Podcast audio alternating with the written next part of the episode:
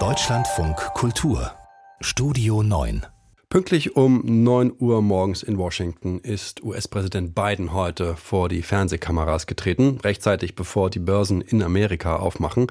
Biden wollte für Ruhe sorgen, nachdem mittlerweile zwei wichtige Banken im Chaos versunken sind. Einmal die Silicon Valley Bank aus Kalifornien, die viele Start-up-Unternehmen finanziert, und dann auch noch die Signature Bank in New York. Die Sorge, die da mitschwingt, da kommt eine neue Bankenkrise. Sie werden sich vielleicht auch noch an die große Krise von 2008 erinnern. Keine Angst, sagt Joe Biden, das wird nicht nochmal passieren. Unsere US-Korrespondentin Doris Simon, die hat sich Joe Bidens Beruhigungsversuch angeschaut. Beruhigung, das ist das oberste Ziel von US-Regierung und Finanzbehörden in dieser Krise. Die US-Bürger könnten darauf vertrauen, dass das Bankensystem sicher sei. Ihre Einlagen werden da sein, wenn Sie sie brauchen, sagte Präsident Biden am Morgen in Washington. Americans can have confidence that the banking system is safe. Your deposits will be there when you need them. Regierung und Finanzbehörden hatten gestern erklärt, dass alle Kunden der Silicon Valley Bank und der Signature Bank in New York entschädigt würden. Über die FDIC, eine unabhängige Behörde der US-Regierung, sind Einleger mit Guthaben bis 250.000 Dollar ohnehin versichert, wenn die FDIC-versicherte Bank ausfällt. Bei der Silicon Valley Bank mit vielen kleineren Unternehmen und Start-ups als Kunden und bei der Signature Bank, die vor allem Immobilienkredite vergeben hat, geht es aber bei vielen Einlegern um weit höhere Summen als eine Viertelmillion Dollar. Die Einlagensicherung für alle Kunden ist ein außerordentlicher Eingriff, um eine neue Bankenkrise abzuwehren. Wie auch der neue staatliche Kreditgeber, der Banken flüssig halten soll. In Stresssituationen können sie künftig ihre Vermögenswerte, die an Wert verloren haben, an die Zentralbank abgeben und erhalten dafür einen Kredit. Es gehe darum, die Kunden zu schützen, betonte der US-Präsident. Für Investoren der Bank werde es keine finanzielle Hilfe geben. Investors in the banks will not be protected. They knowingly took a risk, and when the risk didn't pay off, investors lose their money. That's how capitalism works. Investoren gingen wissentlich ein Risiko ein und wenn sich ein Risiko nicht auszahle, dann verlören Anleger ihr Geld. So funktioniere der Kapitalismus.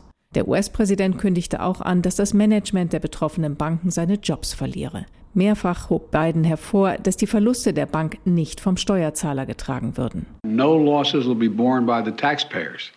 Let me repeat that. No losses will be borne by the taxpayers. US-Regierung und Behörden sind sehr darauf bedacht, dass die Ankündigung nicht als Bailout der Banken angesehen wird, denn dies kommt bei fast allen US-Wählern schlecht an. Zwei amerikanische Banken versinken im Chaos. Keine Panik, sagt US-Präsident Joe Biden. Es wird keine neue Bankenkrise geben. Wir wollen wissen, ob das stimmt. Dafür haben wir Markus Wolf aus unserer Wirtschaftsredaktion bei uns. Ist die Krise schon vorbei? Ja, also es sie zieht auf jeden Fall weitere Kreise. Also aktuell ist, glaube ich, unwahrscheinlich, dass es eine komplette neue Bankenkrise wird. Und sozusagen die Vergleiche mit 2008 liegen natürlich immer so ein bisschen auf der Hand und es wird dann schnell so herbeigeschrieben. Aber viele US-Geschäftsbanken, gerade die größeren, haben eben viel höhere Einlagen und dafür sind diese zwei Banken, um die es jetzt geht, doch schon ein bisschen so Spezialfälle. Also die eine eben mit so einem Fokus auf Tech-Startup-Finanzierung, wo viele Tech-Startups ihre Gelder abgezogen haben in den letzten Wochen und Monaten. Und die andere Signature-Bank, äh, die äh, eher im Kryptomarkt aktiv war. Aber klar, diese Dynamik generell wirft Fragen auf. Wie ist das Zinsrisiko auch in den Büchern anderer Banken? Also gibt es da so eine Weiterschreibung der Krise? Und insgesamt muss man sich da jetzt die einzelnen Banken mal anschauen und kann noch nicht genau sagen, wie groß das Phänomen jetzt insgesamt ist. Dann schauen wir uns die beide mal an. Nochmal von vorn. Warum stecken die beide in Schwierigkeiten? Die Signature Bank, das ist die aus New York, und die Silicon Valley Bank aus Kalifornien. Genau, also diese Signature Bank hatte eben vor allen Dingen Einlagen aus dem Kryptomarkt. Also da waren Akteure, die sonst mit Kryptowährungen agieren, die haben ihre, ihre Gelder sozusagen in dieser Bank geparkt und in den letzten Wochen immer mehr davon abgerufen. Bei der Silicon Valley Bank war es ein bisschen anderes Phänomen. Die hatten eben viele Tech-Startups, äh, die dort ihre Konten hatten. Und auch da haben immer mehr Unternehmen dann in den letzten Wochen und Monaten ihre, die Gelder abgerufen, sozusagen das Sparschwein geplündert. Normalerweise, was eine Bank mit diesen Geldern macht, ist ja, dass sie das Geld möglichst risikolos parkt, also zum Beispiel in US-Staatsanleihen. Und das ist, wirkt vielleicht ein bisschen technisch, aber es ist ganz gut, das zu verstehen, weil das ist so ein bisschen der Grund für diese Silicon Valley Bank Krise. In der Niedrigzinsphase in den letzten Jahren haben eben Banken wie diese Silicon Valley Bank mit langjährigen Staatsanleihen gedacht, okay, das ist ja eine total sichere Art, das Geld zu parken. Man kann das immer wieder schnell zu Geld machen. Jetzt mhm. gibt es aber in den letzten Wochen und Monaten ja eine Zinswende. Also die Zentralbanken erhöhen die Zinsen und das führt dazu, dass diese alten Anleihen weniger wert sind im Vergleich und dass äh, eben die Banken sozusagen auf dem Papier ein großes Loch in der Bilanz haben. Und wenn dann noch Kunden ihre Gelder abheben, dann wird es ein Problem. Aber das Loch, das ist ja nur auf dem Papier, haben Sie gerade gesagt. Wie kann man vom Papier in die reale Pleite kommen?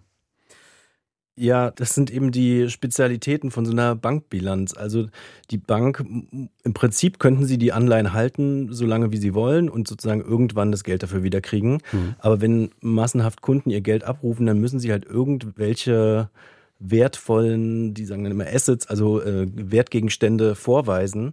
Und die sind dann sozusagen im aktuellen Marktwert weniger wert. Deswegen ist dann sozusagen das theoretische Bilanzloch auch ein wirkliches geworden in diesem Fall ist es eben schiefgegangen. Und äh, gerade als die Silicon Valley Bank dann auch noch versucht hat, neues Geld zu kriegen, dadurch, dass sie eigene Aktien, also selber gesagt haben, hier schaut mal, ihr könnt doch einfach Anteile an uns nochmal kaufen und so sozusagen Geld versucht hat einzuwerben. Und als dann niemand die so richtig haben wollte, haben sie dann schon ein paar mehr Menschen gefragt und auch Investoren, wie vertrauenswürdig ist diese Bank eigentlich mhm. noch? Also, das eine ist der Kryptomarkt, das ist die Signature Bank, das ist ja eh ein Markt, der, ich sag mal, große Schwankungen immer wieder zeigt. Das andere ist eben diese Bank, die Silicon Valley Bank, die vor allem Start-ups finanziert. Das spielt jetzt erstmal in den USA, die beiden Banken, aber das könnte auch Konsequenzen in Europa und in Deutschland haben. Ja, also wir haben gerade schon gehört in dem Beitrag, ähm, die Einlagen, sozusagen die Leute, die Konten hatten bei den Banken, die sind relativ sicher. Da sind jetzt auch tatsächlich ein paar deutsche Startups zum Teil dabei. Es gibt so ein deutsches Flugtaxi-Unternehmen, äh, die hatten auch dort das Geld auf der Bank. Die werden jetzt aber durch diese Einlagensicherung auch abgedeckt. Mhm. Aber, das haben wir auch gerade gehört, die Investoren, die Aktien hatten von dieser Bank, also quasi selber Anteile einfach bei der Bank, gar kein Konto, die haben jetzt schon eher ein Problem, weil da meinte ja Joe Biden, äh, das sei Kapitalismus, da müsste man jetzt auch das Risiko tragen und da ist zum Beispiel der größte schwedische Pensionsfonds äh, dabei gewesen, der hatte viele Aktien bei der Bank und der norwegische Ölfonds auch. Das sind jetzt nicht sozusagen prozentual bei den Budgets dieser Fonds irgendwie die Riesensummen, wo die dann auch in Schieflage geraten, aber da werden jetzt ein paar Investoren schon schlucken und werden sagen, okay, das war jetzt vielleicht dann doch eine riskante Wette, die wir da eingegangen sind. Jetzt haben Sie gerade erwähnt, dass es ja schon auch in Europa vielerlei mögliche riskante Wetten gegeben hat. US-Präsident Biden, der hat in den USA versucht zu beruhigen. Wie bewerten Sie denn die Bemühungen in Europa heute zu beruhigen? Ja, also man merkt immer, wenn es um aktuelle Finanzmarktentwicklungen geht, dann sind alle sehr darauf bedacht, Ruhe auszustrahlen, um sozusagen nicht ähm, so selbsterfüllende Prophezeiungen oder irgendwie so einen Massenbankrun sozusagen auszulösen. Also alle europäischen Aufsichtsbehörden und auch der deutsche Finanzminister Lindner haben heute nochmal sich darin bemüht, Verbraucherinnen und Firmen zu beruhigen. Aber klar ist auch, also der Kauf einer Aktie birgt ein Risiko, einmal für Anlegerinnen und auch, wo ich sozusagen mein Geld geparkt habe, gerade wenn es so ausländische Banken sind und man sich nicht genau sicher sein kann, wie ist da das Einlagensicherungssystem. Die deutschen Banken und die europäischen haben nochmal eigene Sicherungssysteme und da sind sich eigentlich alle einig, dass das eigentlich relativ sicher ist. Aber klar, die Risiken, die in den Bilanzen schlummern, die werden sich erst in den kommenden Wochen noch zeigen. Markus Wolf aus unserer Wirtschaftsredaktion über die Folgen der Schieflage bei zwei US-Banken und über die politischen Versuche, das aufzufangen.